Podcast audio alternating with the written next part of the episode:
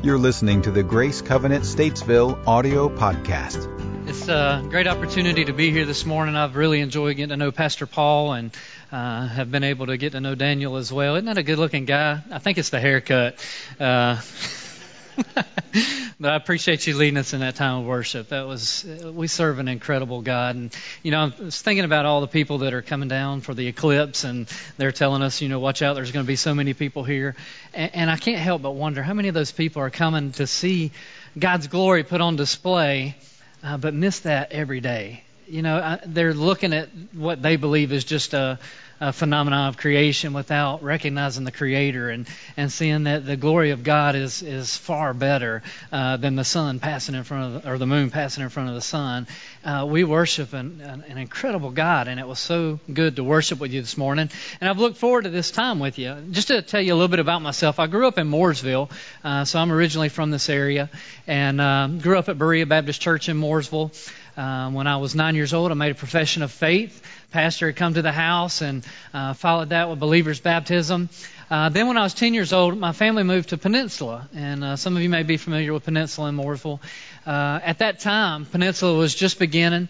We met at the Lions Club there beside Brawley School, and uh, it was while I was at Peninsula that I got a lot more engaged in church. We uh, got involved with uh, missions for the children and then later in the youth. When I got into youth ministry, I was always part of whatever was happening in the youth ministry.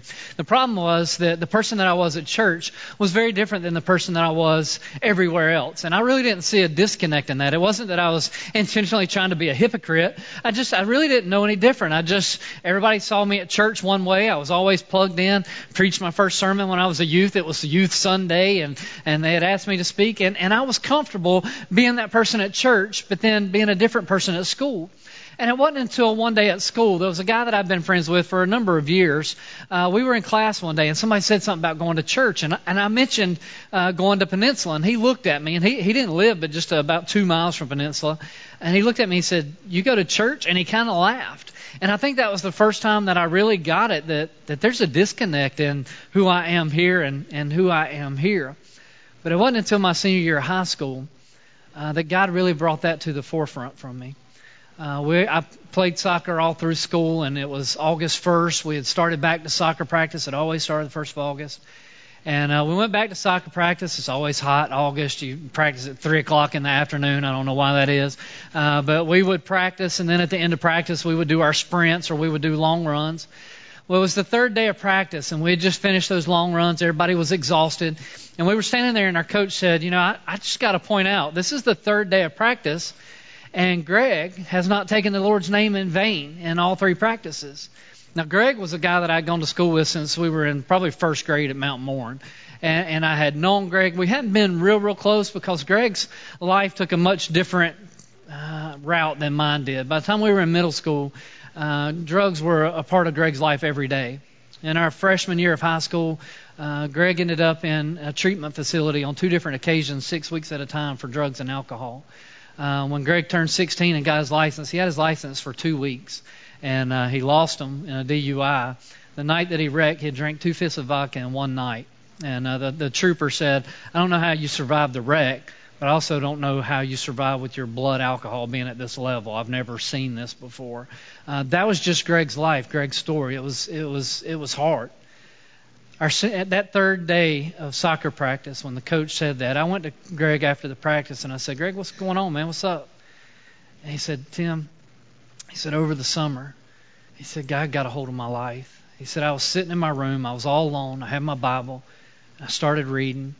Uh, Greg's mom had been part of Grace Covenant in, in Cornelius. He said, I started reading, and he said, God changed me. He said, He saved me. He took away the drugs. He took away the alcohol. He took away the language. He just took it all away. And he said, I'm a different person. And it was in that moment that the Spirit of God spoke to me and said, Tim, if I can do that in his life, why can't I do it in yours? And it was convicting. But it was from that point forward that I actually began to live for the Lord and to see that there's not supposed to be this disconnect from my life at, at church and my life at school. I had my life planned out. I was going to Central Piedmont. I was going to be an electrician. I was going to get a two year degree being an electrician. That's what I'd done the summers during high school. But it was over that next year as God began to shape me and form me that He called me into ministry. And, and, and so instead of going to Central Piedmont, I ended up going to a Bible college and, and then on to college and to seminary. But my life took a very different route, and it all started that day, August 3rd. It would have been 1991, graduated in 92. Six years ago, I got a call from one of my friends that Greg had passed away. He had moved up to New York with his mom, and uh, and don't don't really know what happened. He just he passed away in his sleep. And I found this out on Friday, and and I pulled up his obituary, and it said that his service was going to be the next day at, at 10 o'clock Saturday morning. Well, this is upper state New York. It was about a 12 hour journey. Greg had had a profound impact on my life. I wanted to go to that service, but I couldn't figure out a way to go. So I spent several hours trying to figure that out. It didn't work. So finally I just gave up. And um, buddy of mine that knew Greg as well called, and he knew I wanted to go. And he said, "All right, Tim." He said, "Tonight after I get off, I got some things to take care of, but we're going to go to Wynantskill, New York." And I said, "Scott, dude, it's 12 hours. The funeral's at 10 o'clock in the morning." He said, "We're going to leave at nine. We'll be there by nine in the morning. We'll have time to to get you know dressed and whatever when we get there to go to the service." So Scott showed up at the house that night at nine o'clock. We'd both been up since six o'clock Friday morning. We drove through the night, went to Wynantskill, New York got to the got to the service. Uh, got to talk to his mom after it. She invited us back to the house and went back to the house and shared stories. And I shared how what a profound impact Greg had on my life and the direction of my life. And and and and we just sat there chatting till about three o'clock in the afternoon. And finally, I said, Carol, I'm a I'm a pastor, so I kind of have somewhere I have to be tomorrow. Uh, we got a 12-hour drive, and I'm going to have to go back to, to, to Statesville. And so Scott and I, we left at 3 o'clock that afternoon and started driving back home. Now, Scott, Scott's a big guy. He's like 6'3. Uh, he ain't little. He was curled up in the back seat of my little Honda Civic, uh, trying to sleep. We were alternating off and on. Somewhere about 1 o'clock in the morning on the way back home, we were in Virginia. And we came across this area where we got into road construction. Now I'd been up for probably about 41 hours straight, and and and you know how it is when you're driving and you're tired. I'm just following the car in front of me. I'm oblivious to what's going on. I know we're in down to one lane in this road construction on the interstate. And all of a sudden, the car in front of me takes this sharp right and went down a hill off the road. And I was like, what in the world just happened? And I look in my rearview mirror, and everybody behind me did the same thing. There were like four cars, and all of them took that sharp right. And so my first thought is, I just drove into the middle of a construction zone. So I'm waiting to see the workers on the side of the road jumping out of the way as I'm barreling down through there. And, I, and I'm still, my mind's still not clear. It's still not working. And I say, Scott, I think I'm driving in the middle of a construction zone. Scott's very laid back. He sits up and he goes, well, why don't you slow down a little bit? I'm still 70 mile an hour right down the middle of it, expecting guys to jump out of the way. Now, I wasn't in the construction zone. That was just an exit that everybody around me needed to get off of instead of me, but I'm, I'm still on the road. But it occurred to me that I live my life much the same way. You know, when being that tired and being that unaware of what's happening around me, I put a lot of people in danger. The car in front of me, the cars behind me, Scott, construction workers. And I begin to think, even in my own spiritual walk, I walk by people every day that don't know the God of glory. I walk by people every day that don't know the good news of what Christ did for us on the cross when He died in our place. There are people around us that aren't worshiping today. Sure, they'll go out tomorrow and they'll worship this eclipse, but they don't worship the God of that eclipse. They don't worship the God who holds all things in order. This series that, that we've been going through is uh, the different pastors is a series entitled One. And it's talking about one church, the body of Christ, not Grace Covenant, not just Front Street, not just the, the Oaks, not just every other church, but every true Bible believing church is called to one mission. And that is the mission that Christ gave us to make disciples, to put His glory on display by the way that we live our lives, by the things that we share. And every day we walk through oblivious to what's happening around us. What would happen if the church of Jesus Christ, if we all took that mission seriously, if we all had the mind of Christ, the heart of Christ, the hands of Christ, and the way that we lived our lives, it would be a much different world. How would Statesville be impacted if every part of the body of Christ began to live for that purpose of one mission. Pastor Paul preached two weeks ago here on having the heart of Jesus Christ. Pastor Tim from the Oaks preached last week about having the hands of Christ, being willing to serve. This morning, I want to talk about having the mind of Christ. Because the true mind, battleground of the, the life is in the mind. The decisions that we make, the decisions of how we're going to live. If it doesn't take place in our minds, it's not going to take place in our lives. And my hope and prayer for each of us this morning is that we have the same mind in us that was in Christ Jesus, that we have that same singular focus as the Lord Jesus Christ. I'd ask you to turn with me to the book of Philippians. Philippians chapter 2. We're going to look at a, a few short verses this morning, 5 through 8. These are four short verses, but these four short verses really speak of a deep theological truth of who Jesus Christ is and why he came and the singular passion for God's glory that he had when he came. Let's begin reading in verse 5, Philippians chapter 2, verse 5.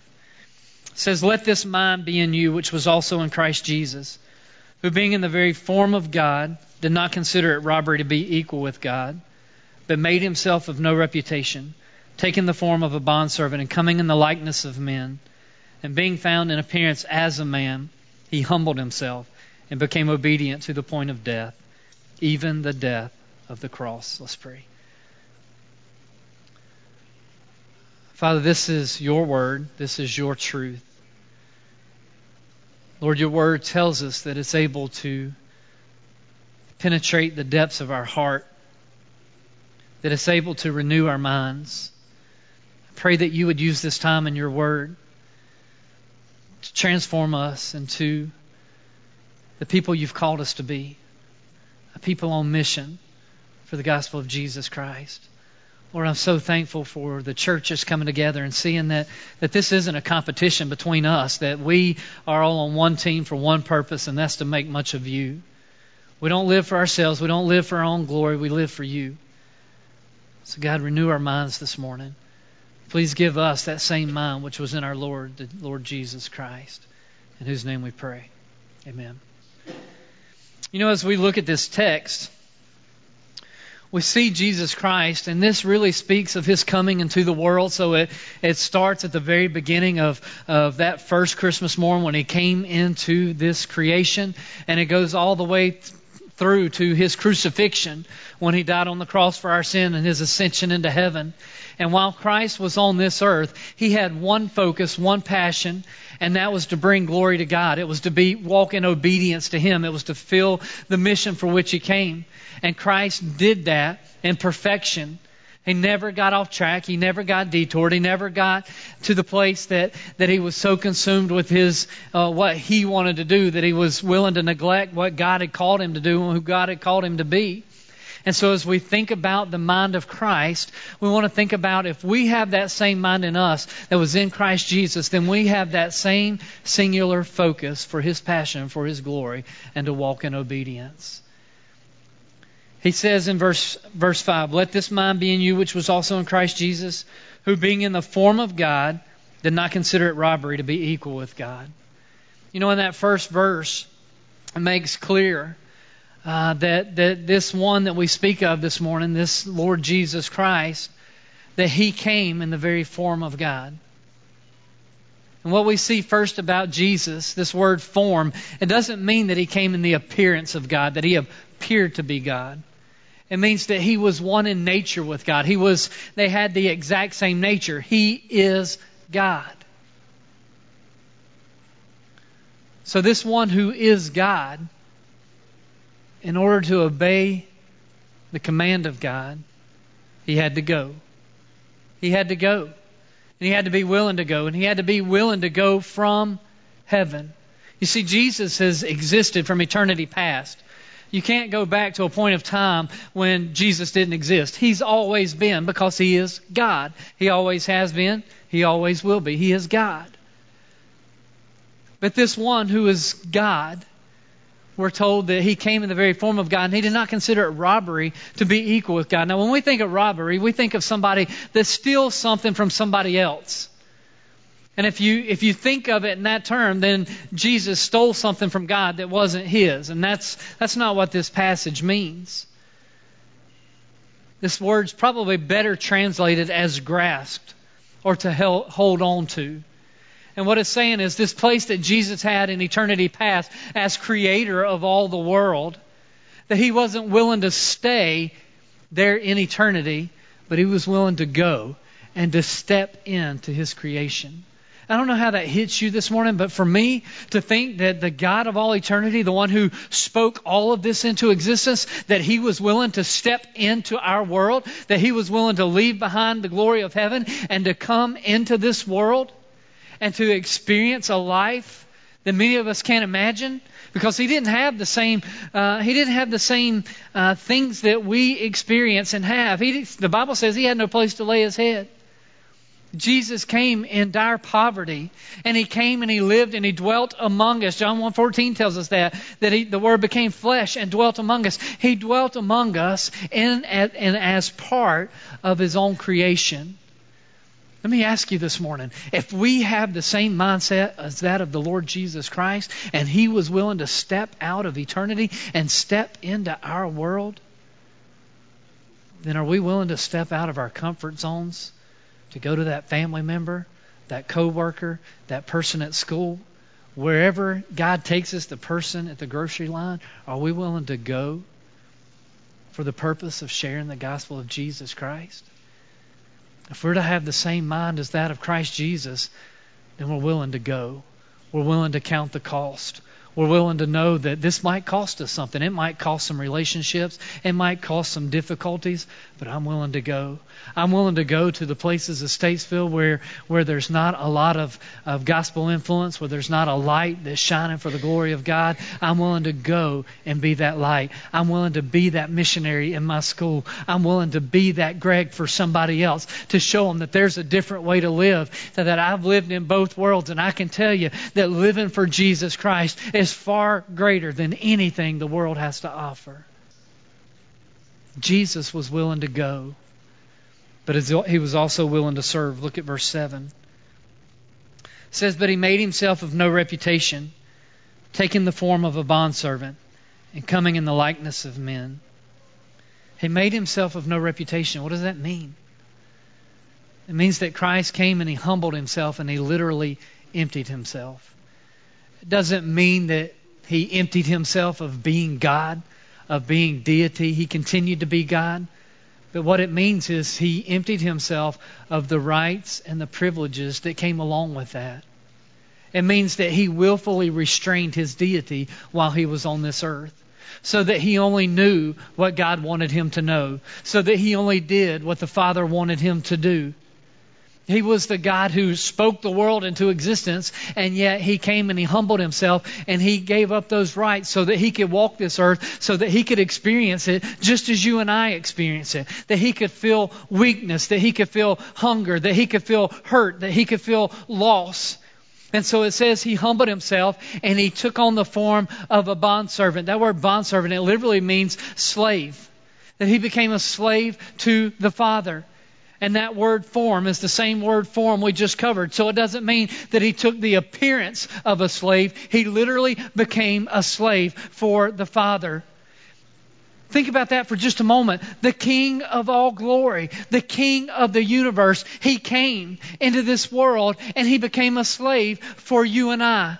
It was Christ, the King of glory, who reached out to the leper when no one else would. It was Christ who said in John 4, I must needs go through Samaria because he had a divine appointment with the woman at the well that everybody else rejected. It was Christ who touched the woman caught in adultery. It was Christ, the King of glory, who was willing to get on his knees and wash the feet of his disciples when they waited for another slave because they were too good to do that for each other.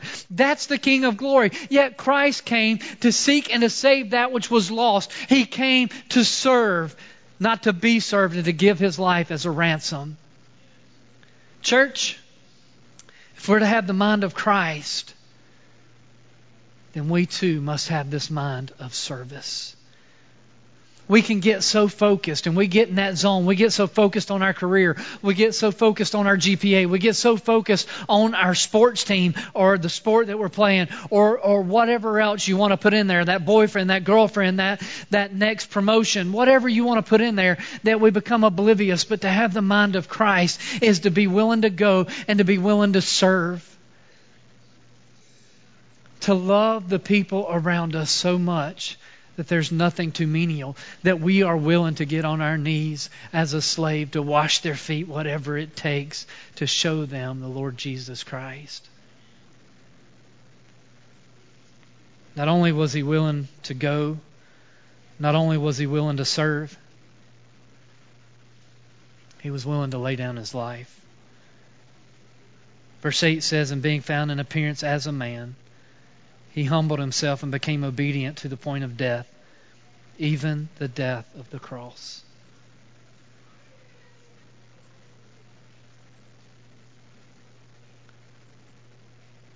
The Creator was willing to become part of His creation.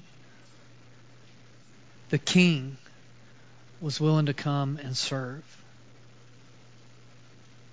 The giver of life was willing to taste death so that we could have that abundant life that Pastor Paul preached about two weeks ago. The King of glory willingly laid down his life. Church, we can never get over that. We can never get over the fact that Jesus Christ died on that old rugged cross. And when he died, he died as our substitute. He was perfect. The Bible tells us the wages of sin is death. Christ was perfect, perfect, so he didn't have to die. He willingly stood in our place. He willingly laid down his life on that cross so that you and I could have life, so that you and I could tell this world around us that there is hope in Jesus. Romans 12:1 I beseech you therefore brethren by the mercies of God that you present your bodies as a what? A living sacrifice, holy and acceptable unto God, which is our reasonable act of worship. Church, if we're to have the mind of Christ, we too must be willing to lay our lives down. To say, God, this isn't about my pursuit. It's not about my glory. It's not about my promotion. It's not about making a name for myself. It's about living a life that brings glory and honor to Jesus Christ. As long as He gives me breath in my lungs, that's my passion. That's what I want to live for. Church, this morning, do you have the same mind that was that in Christ Jesus? Are you willing to go? Are you willing to serve? Are you willing to lay your life down? Let's pray together. Father, we thank you this morning for the glorious gospel of Jesus Christ. Lord, it's hard for us to fathom what Christ did on our behalf. It's hard for us to, to, to fathom that that sinners such as I that are so unworthy, that have sinned so horribly, that God, you allowed your Son to stand in our place and absorb every ounce of wrath that was due for us so that we didn't have to experience that. Father, the only response that we can have in our lives is to live our lives for your honor and for your glory. And we can't do that unless we have the mind of Christ. So I'm asking you, Father, that you renew our minds. I'm asking you, God, to take away everything that keeps us from pursuing you, everything that keeps us from living for your glory, everything that keeps us from loving the people around us, everything that keeps us from making much of Jesus Christ. Lord, the Word of God tells us in this very passage that at the name of Jesus, every knee shall bow and every tongue shall confess that He is Lord. Father, we want to present that to everyone around us so that they can have that opportunity to do it here before it's too late. And Father, I pray that for everybody here this morning, that, that if there's one here that doesn't know that, that's never confessed Jesus Christ as their Lord and Savior, the master of their lives, the one who died in their place and rose from the dead, that this morning they would trust you by faith. But I pray that every one of us would leave this place this morning, Lord, with a singular passion for you and for your glory, that we will commit to make you known, that we will have the mind of Christ, that we will be willing to go, that we will be willing to serve, that we will be willing to lay our lives down on the altar and say it's for you and for your glory. God, as we have this moment of, of reflection, this time of response, I pray that you do, Lord, in our hearts what only you can do. Jesus, we love you because you first loved us. Jesus, we live for you because you died for us. May the words of our mouths, may the meditation of our hearts bring you praise. It's in your name we pray, Lord Jesus. Amen. For more information on Grace Covenant Church, our service times, ministry opportunities, directions, and more, visit us at gracecovenant.org.